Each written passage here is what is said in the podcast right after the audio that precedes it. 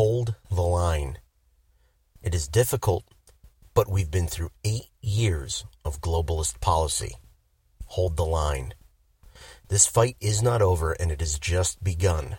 For even if Biden and Harris usurp the highest office in the land, the fight has just begun. Beware the military-industrial complex. A wise man once said that. We're seeing that now, and have been seeing it fight back from the shadows for the past 4 years. Biden is the shill for that deep state being. Biden is the lackluster candidate that will kowtow to the status quo and usher in whatever his masters tell him to.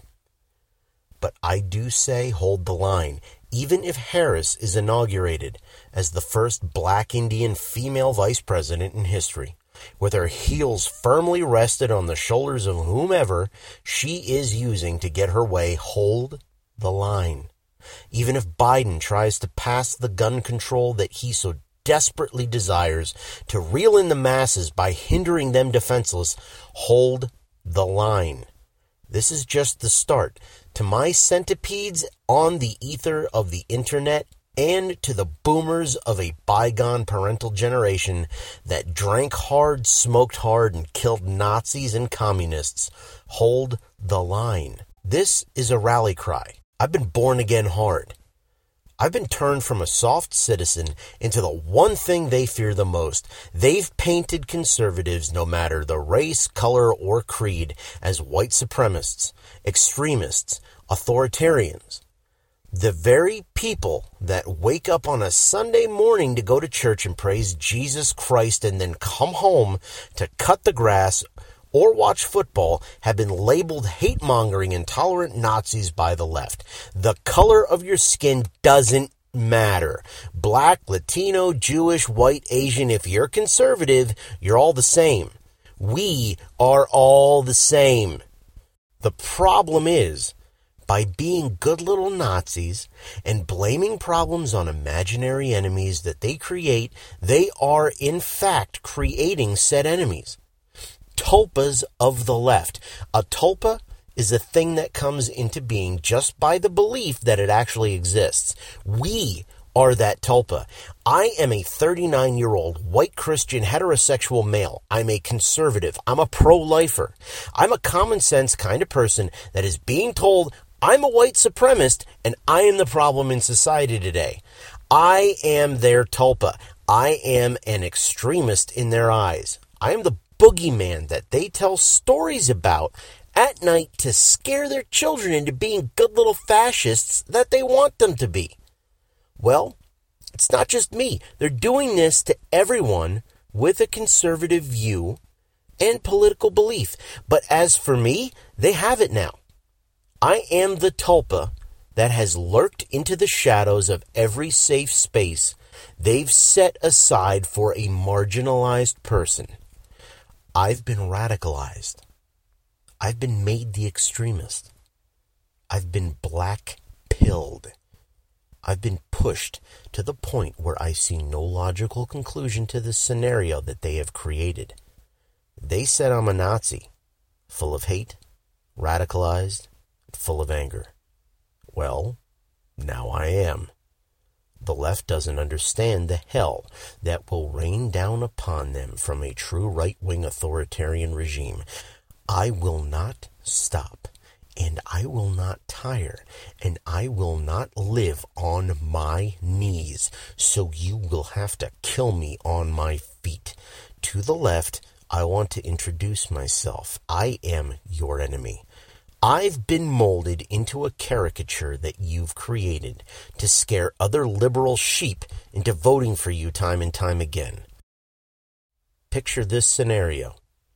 A family is sitting at the dinner table, candlelight and a fire is illuminating a modest dinner setting as the father and sons have cleaned the dirt from their hands from a hard day's work that ended not half an hour before. Then, as they sit and say grace, thanks to the Lord for providing, their evening is interrupted by a cry. The redcoats are coming. These men and boys picked up their arms and marched to meet an enemy, knowing that they may never see their loved ones again. They did it for freedom. The leftist mob has created that animal in me. The leftist mob has created the very being that pushed forward and refused to quit. The leftist mob has created the very adversary that brought a juggernaut to its knees and made it pay so dearly that the king had to say, let them be in peace and let them be the United States of America. In World War II, my grandfather and great uncle fought and killed the Japanese in the Pacific as my other great uncles fought and killed the Nazis in Europe to drive back evil from taking over the world. My very blood has fought and killed the very people that the leftists are accusing me of being. You know what I say? You want it? You want extremist authoritarianism? Well, now you have one. Mark my words. If justice prevails and Trump wins, I will not change, relax, nor back down. And if evil and cheating prevails, letting Biden and Harris win, I will not change, relax, nor back down. You have set alight a powder keg. They alone, the left, determine how long the fuse is. They are making lists of Trump supporters. And AOC herself calls for it. Apologies and reconciliation is what they want for further cancellation at living life and being able to provide for oneself will be the punishment if you do not kowtow and say you're sorry for backing Donald Trump. The last people to create a list and label a group of individuals for cancel tried to take over the world, and it started in Germany. They disarmed their populace while whipping the masses into a frenzy as they blamed all the world's troubles on das Juden, the Jews. They were the fall guy. But what's the best way to protect yourself? Projection. That's how they work. Blame your enemy for the things you do while you yourself continue to do those very things. So now we are the Nazis, the racists, the extremists, and the fascists. They shut down our word. They shut down our very voice online. Everywhere we are, they label us the extremists and the racists, while they are doing the very thing they accuse us of being.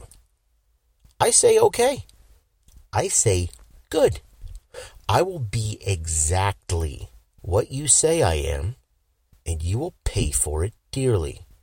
You've gotten what you wanted. Hold the line. I pray for justice and the Lord's intervention to keep us at bay. But should that fail, my peds and fellow conservatives fear not, for if Nazis and boogeymen they want, then Nazis and boogeymen they will get. I will not hold back. There will be no quarter, and the leftists will need to remember that they've brought this upon themselves, for it's the victor that goes the spoils and the victors that write the history books. I pray I don't have to pick up arms. I pray that I don't have to be the evil that I'm accused of being. Conservatives just want to be left alone. We just want to live our lives and be at peace. Unfortunately, we have the guns, and unfortunately, we know how to use them. There are many more like me, and there are many more to come. For now, I sit and pray for justice, but if I'm called upon and made to stand my ground, I will condemn myself to eternal damnation so that my children will have a chance at living life free and full of happiness. Mark my words. I pray to my Lord and Savior, Jesus Christ, please, God Almighty, bring peace and common sense so that truth will prevail. But if there is a nail that my dear Lord needs driven, I pray that he let me be his hammer.